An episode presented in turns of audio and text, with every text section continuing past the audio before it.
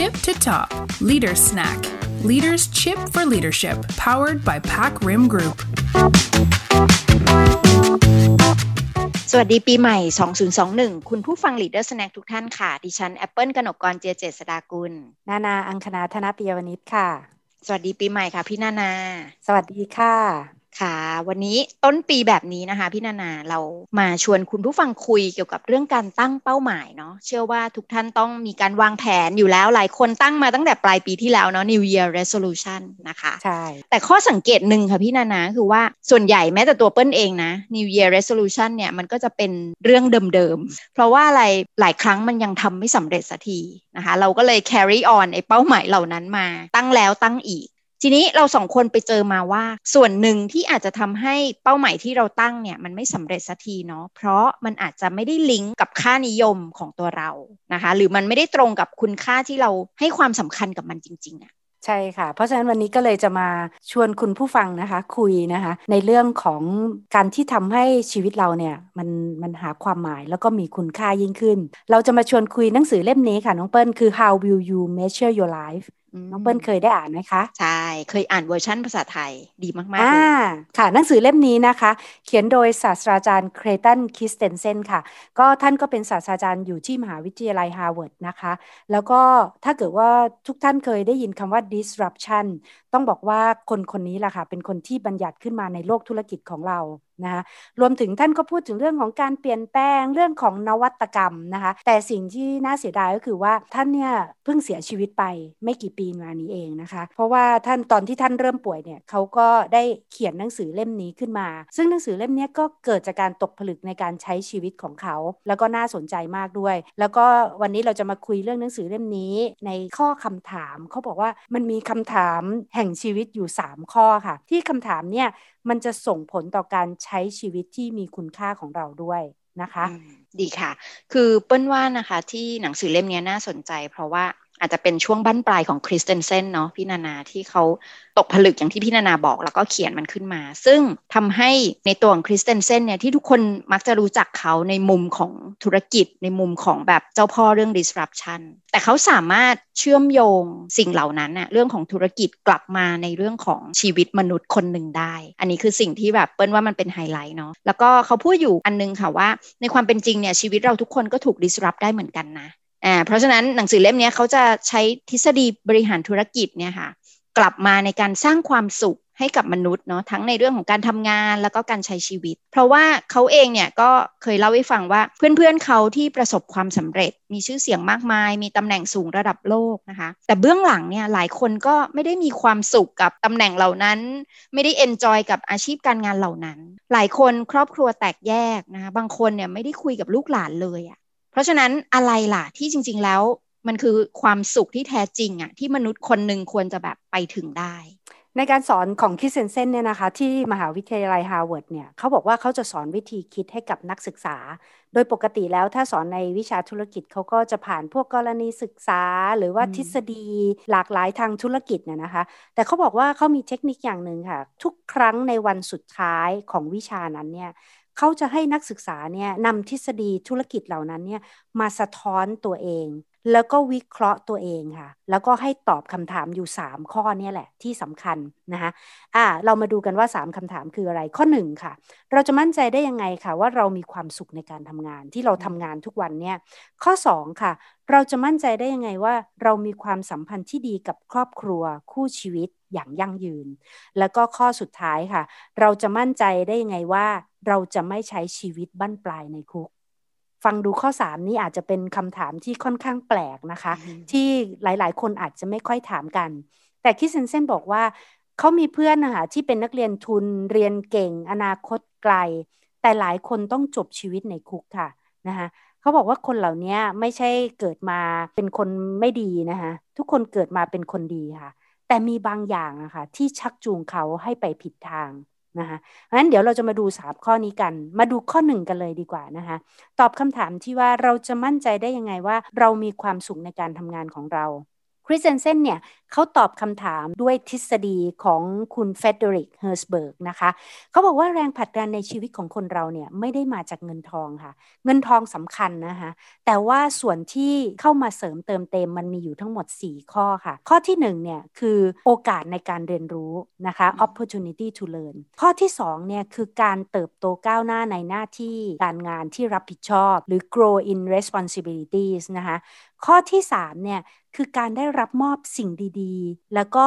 สร้างประโยชน์ให้กับผู้อื่นนะคะคือ contribute to others แล้วก็ข้อสุดท้ายข้อ4เนี่ยคือ recognize for achievement คือการได้รับการยอมรับในผลงานนะคะคิสเซนเซนสอนเรื่องเนี้แล้วเขาก็บอกว่าลองจินตนาการดูนะคะถึงคนคนหนึ่งเนี่ยที่ตอนออกจากบ้านอะก็รู้สึกมีพลังแหละ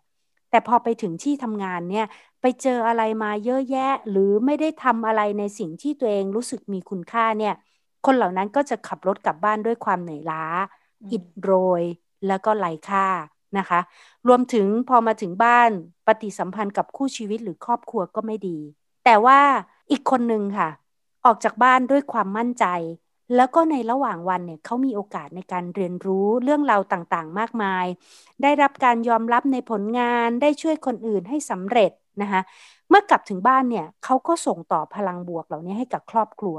เพราะฉะนั้นสิ่งที่เขาพูดถึงเนี่ยเขาบอกว่าอันนี้มันคือเรื่องของการจัดการนะมันไม่ใช่เป็นแค่เรื่องของธุรกิจกำไรขาดทุน แต่มันพูดถึงเรื่องของการจัดการชีวิตของเราอะค่ะให้มันมากกว่าเรื่องของธุรกิจ เพราะฉะนั้นเนี่ยเราในฐานะผู้นำเนี่ยเราจะทำยังไง ที่ช่วยให้ทีมงานของเราเนี่ยเขารู้สึกแบบเนี้ยค่ะให้เขารู้สึกว่าเขามีแรงผลักดันในชีวิตของเขามากกว่าเงินทองนะคะ อืม โอเค พี่นานาพูดเราเปิ้ลนึกถึงคำว่า fulfillment เนาะไม่ว่าจะเป็น job fulfillment หรือ life fulfillment นะว่าสุดท้ายแล้วสิ่งที่จะทำให้เรารู้สึกไปต่อได้อะเออมันมันอาจจะไม่ใช่แค่เออเงินทองที่ที่มันตอบแทนเรากลับมานะ แต่มันเป็นการทำอะไรเพื่อคนอื่น เรารู้สึกว่าไอผลงานของเรามันได้ส่งมอบ แล้วก็สร้างคุณค่าให้กับคนอื่นอยู่เหมือนกันนะคะ โดยเฉพาะผู้นำแบบที่พี่นานาบอกเนาะเคยได้ยินประโยคนึงค่ะเขาบอกความสุขมันไม่ใช่แค่สถานีปลายทางอะ ช่ไหมแต่จริง ๆ แล้วความสุขมันควรจะเกิดขึ้นได้ระหว่างทาง แล้วก็ผู้นำเป็น key person เหมือนกันเนาะเป็นคนที่สามารถสร้างตรงนั้นได้ให้กับคนในทีม โอเค ทีนี้ประเด็นที่สองนะคะคำถามที่สองคือว่าเราจะมั่นใจได้อย่างไรว่าเรามีความสัมพันธ์ที่ดีกับครอบครัว คู่ชีวิตหรือคนรอบข้างนะคะคริสเตนเซนบอกว่าในโลกของธุรกิจเนี่ยปัจจัยพื้นฐานของกลยุทธ์ก็คือผู้บริหารให้คุณค่ากับอะไร แล้วก็มีการจัดสรรทรัพยากรที่มีอยู่เนี่ยอย่างชาญฉลาดดีพอหรือเปล่า แต่บางครั้งเนี่ยสิ่งที่บริษัททำเนี่ยมันก็อาจจะตอบโจทย์ผลลัพธ์ในระยะสั้นเนาะแต่ดันไปสร้างปัญหาให้กับกลยุทธ์ในระยะยาว และบางครั้งชีวิตคนเราก็เป็นแบบนั้นเหมือนกัน เราใช้ชีวิตในแต่ละวันเนี่ยกับสิ่งที่จริง ๆ แล้วมันไม่ใช่อะมันไม่ใช่ inner voice ของเราอะมันไม่ได้สอดคล้องกับ ภาพที่เราอยากจะเห็น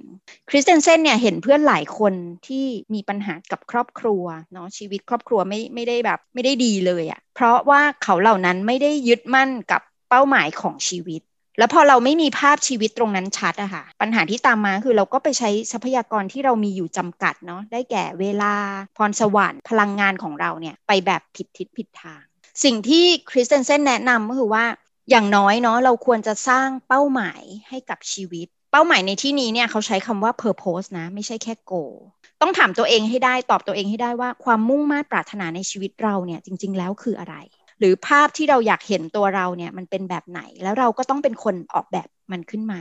ไม่อย่างนั้นถ้าเราไม่มีภาพแน่นอน เราก็จะใช้เวลาในแต่ละวันไปกับเรื่องที่ไม่สำคัญใช่ไหมคะแล้วมันก็เหมือนกับเราแล่นเรือเนาะโดยที่ไม่มีหางเสือ เรือมันก็จะแบบไปตามคลื่นลมนะคะอาจจะไปชนสิ่งกีดขวางอะไรก็ได้นะคะ ดังนั้นค่ะเขาบอกว่าการจัดสรรทรัพยากรเป็นหัวใจสำคัญของกลยุทธ์ในการใช้ชีวิต ยกตัวอย่างเช่นนะคะการใช้เวลากับครอบครัวกับคนที่เรารักเนี่ยแน่นอนมันอาจจะไม่ได้แบบสร้างผลลัพธ์ให้เราทันตาเห็นใช่ไหมคะ มันสู้ไม่ได้กับการแบบ ไปคุยกับลูกค้า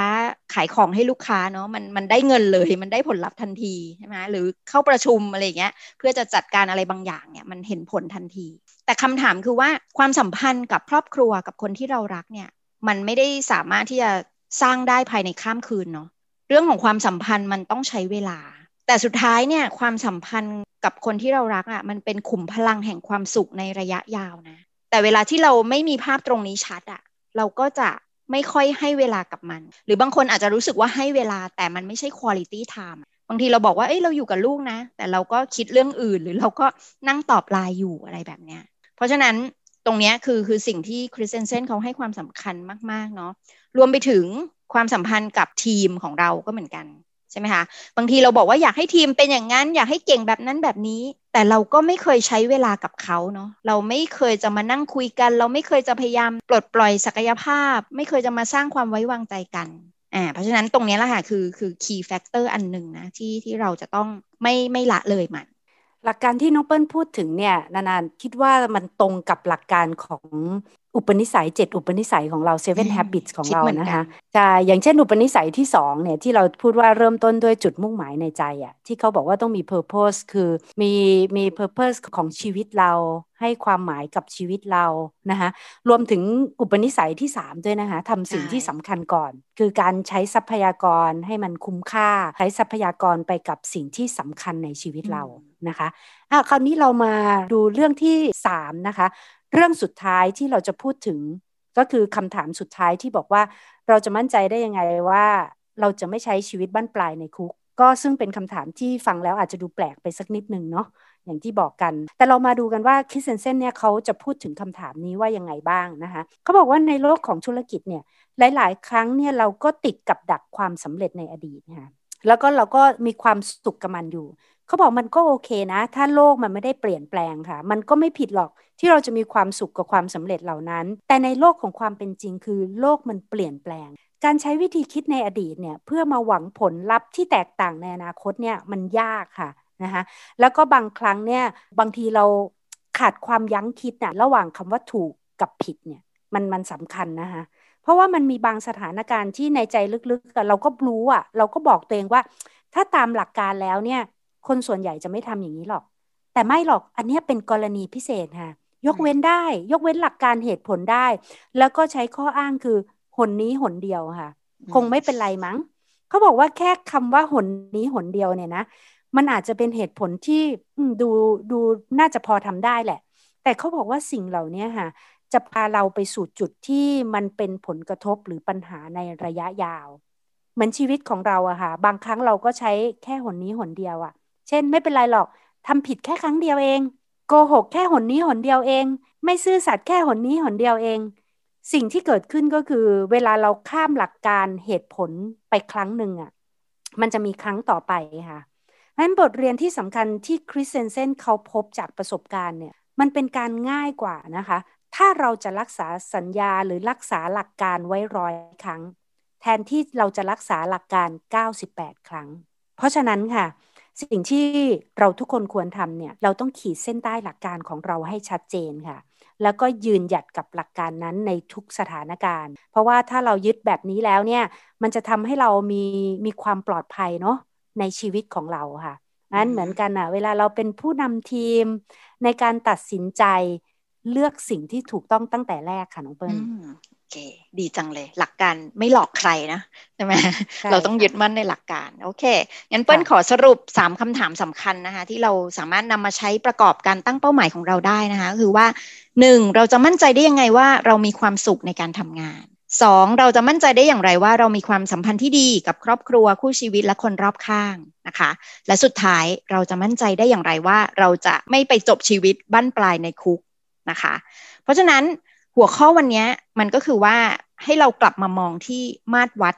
ของชีวิตเรานะว่า สิ่งที่จะเป็นตัววัดสำคัญของความสำเร็จของเรามันไม่ใช่แค่ เงินทองชื่อเสียงตำแหน่งอย่างเดียว แต่จริงแล้วอย่าละเลยจำนวนคนที่เราเข้าไปมีความสัมพันธ์เกี่ยวข้องด้วย ใช่ค่ะ เขาบอกว่าหลักการในเรื่องนี้จงคิดว่าช่วงชีวิตที่ผ่านมาของเราอะค่ะ มีคนจำนวนมากเท่าไหร่ที่เข้ามาเกี่ยวข้องกับเรา